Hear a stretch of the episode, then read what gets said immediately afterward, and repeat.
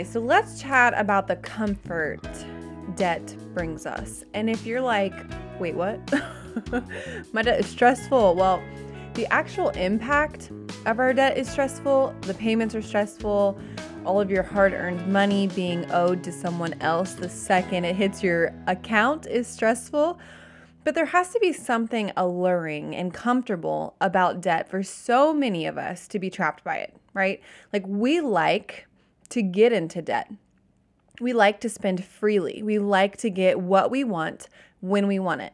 We like to get that caramel frappuccino from Starbucks and then that fun drink at dinner during date night. We love, you know, the cute purse and the extra feel good items at Target's dollar spot or whatever. So so don't fool yourself into thinking you hate everything about being in debt because you don't. And I didn't, okay? In comparing this to eating is probably the best analogy I could make. Like no one wants to be overweight or unhealthy. No one wants to feel exhausted all the time and too weak to open a freaking pickle jar. We hate that. We hate that feeling but we love the chips and queso. we love the donuts and the fried foods. Like, there is a reason they are called comfort foods. We reach to those when we need a pick me up or just had a stressful day in general, right?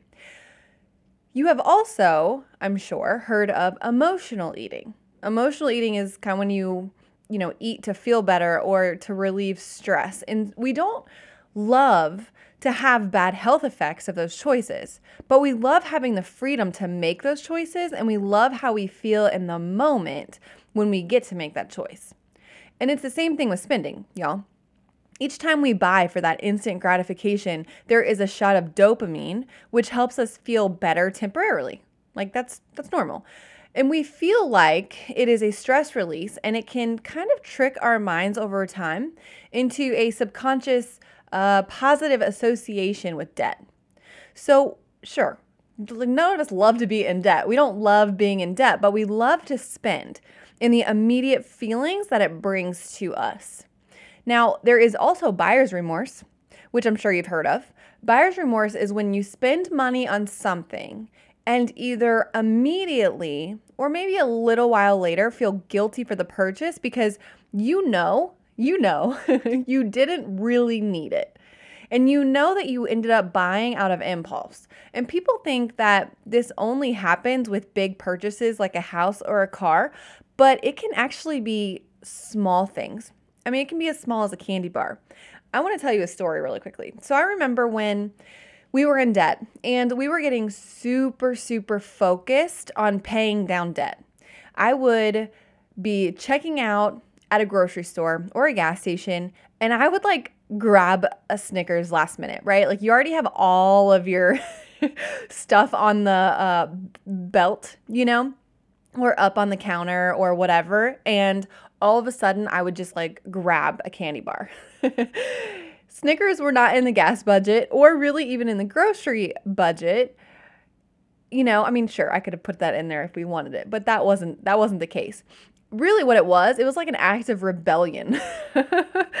and, you know, like I said, we had a miscellaneous money where we could buy a Snickers or whatever if we wanted. But I remember the specific time buying that Snickers and driving home thinking, what the heck?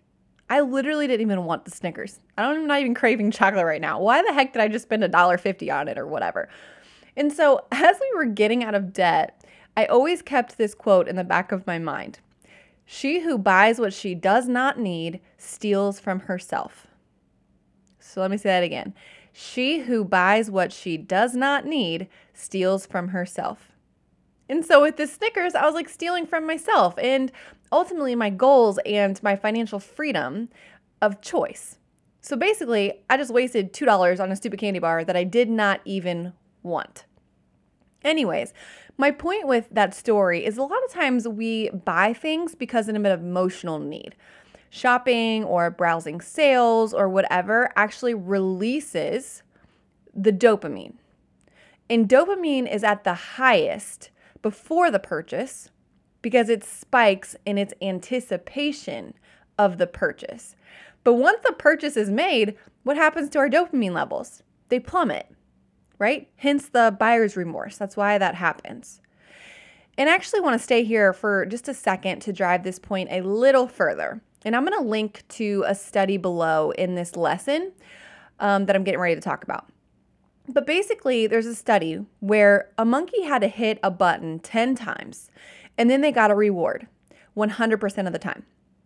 Well, after a while, they only gave the monkey a reward 75% of the time when they hit the button 10 times. And then 50% of the time they would get a reward, and so on and so forth. And here's the interesting thing they realized that the less they gave them the reward, the higher the dopamine spike was. The dopamine actually spiked the highest at a 50% chance of getting the reward because it was the most unpredictable time, which created another stimulation of, you know, variability or whatever you want to call it. When they got to 25% of the time, though, of getting a reward, when it was more predictable that they were not going to get it, the dopamine dropped because there was a normal expectation being met. So here's what happened.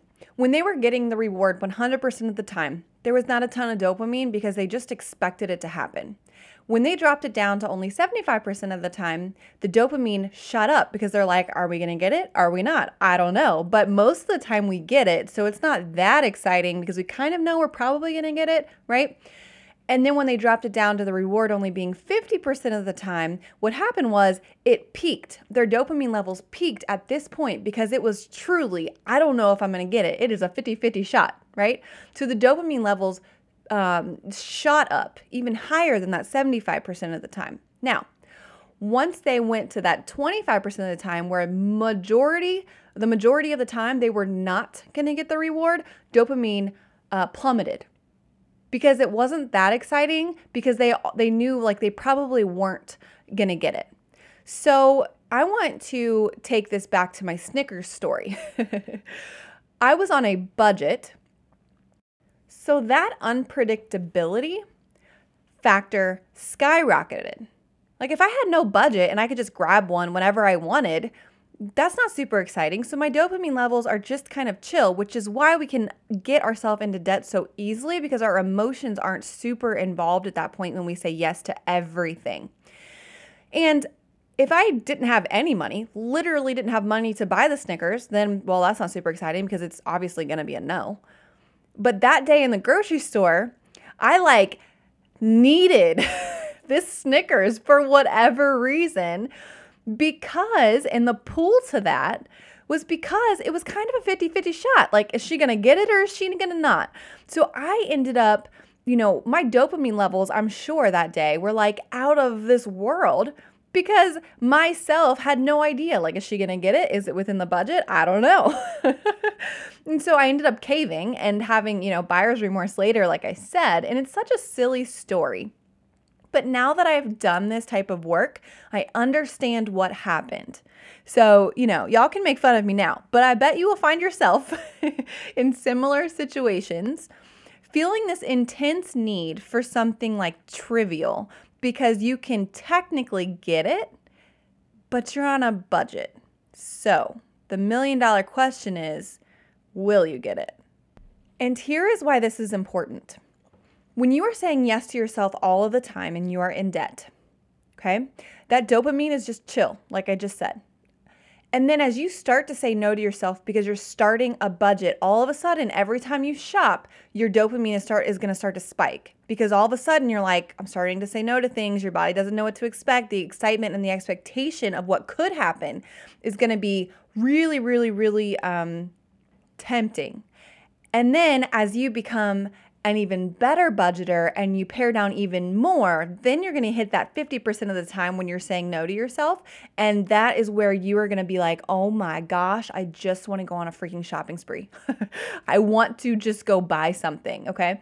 Um, and that is typically where people plateau, level off, decide to just whatever, this is too hard. But here's the thing that if you know this and are armed with this information, you know this is going to happen then you know that if you can just keep going a little bit more to where, you know, 70 75% of the time you're saying, no to yourself because you're choosing other things you want to say yes to that align with your values, the dopamine will plummet.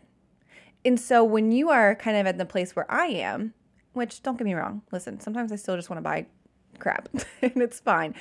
My point is is that when you get to that point where you are saying no a lot more and your your body kind of knows like she's going to say no to this. She knows she don't need this. Those dopamine levels are going to be uh, less, which is going to make it easier for you to stay within your budget. Does that make sense? Like we are comfortable when we say yes all the time.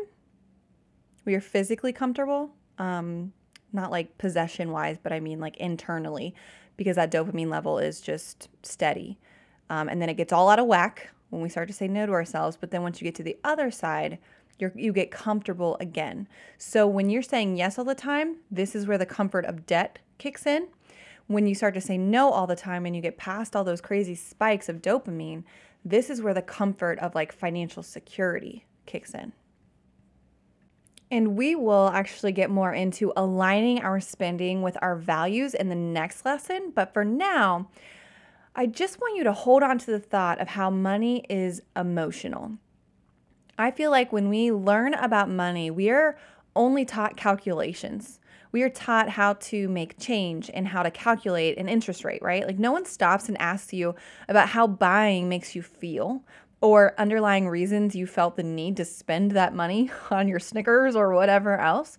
So, as you journal today, I want you to think through a couple of things. Are you actually comfortable with being in debt? What do you like about it? The flexibility of the spending, having nicer things, being able to say yes to yourself and your family and your friends and your kids all of the time. And then I want you to think about what would make you uncomfortable about making the decision to get out of debt. What would make you uncomfortable about making the decision to get out of debt? And I want you to take your time here because you may think these reasons that you come up with are going to maybe talk you out of making the decision to get out of debt. And while on some level that may be true, it's really important that you understand what it's going to take when you make this decision. And again, it is a decision to get out of debt. No one drifts out of debt.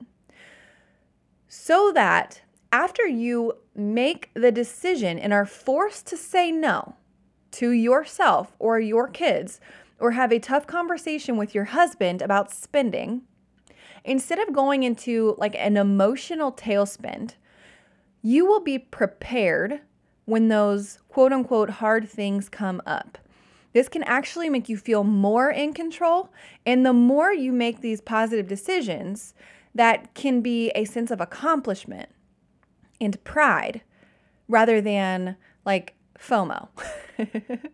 so lay it all out here in your journal, or if you're someone who just likes to sit and think through things, like what is to suck during this process, right? Like it sucks to try to get from that, you know, yes all the time to starting to say no and, and make your money have limits to get to that comfort of financial security rather than that comfort of debt. And so, what is going to be uncomfortable? Like, what has to change about you? You've heard like in order to up level, you have to be comfortable with being uncomfortable. Well, right here is what they mean. this is exactly what they're talking about. The more you come to terms with the parts you aren't going to like, the more powerful you will feel when you face them later on. Because you can call it out by name and then you can move forward. So, let me just give you an example of what this could look like. It could look like this Hey, mom, can we please go out to Red Robin for my birthday dinner tonight? Okay. This is the question you get asked by your, I don't know, 16 year old. Maybe it's a big birthday. And your feeling, what you're gonna feel, is this Ugh, we have a family of six. This is gonna be way out of our budget. This has to be a no. I really wanna freaking say yes, but I knew I was gonna have to say no to something I wanted to say yes to in this process. So here's your response Hey, bud, actually, like, that's not in the budget right now. Sidebar. Notice I didn't say we can't afford it. Showing that money has limits is good. always responding that you can't afford something could create kind of a scarcity mindset in you or your children. Can't afford it is the same thing as saying we don't have enough. Saying it's not in the budget says we have enough, we're just choosing to spend our money elsewhere at this time. Okay. Anyways, and then follow up with telling them that by saying, hey, let's cook your favorite dinner together instead. Like, I know how much you love blank. I don't freaking know. And then let's have a family game night afterwards or invite some friends over and, you know, you guys can all play your, uh, you know, Xbox or whatever the heck it might be. And so here's the deal your kid may be a little bummed, but ultimately cooking dinner with their family, I mean, depending on their age, I don't freaking know. 16 year old probably doesn't want to do that. But game night or having their friends over or whatever else, like, is to be fun. And so you're just to have to start to get creative when it comes to this. And each time you do it, it becomes easier as you realize your family ain't to die if you tell them no. And here's the other thing you aren't to die when you tell yourself no either, right? Like you got this. All right, I will see you in the next lesson where we talk about budgeting and aligning our spending with our values.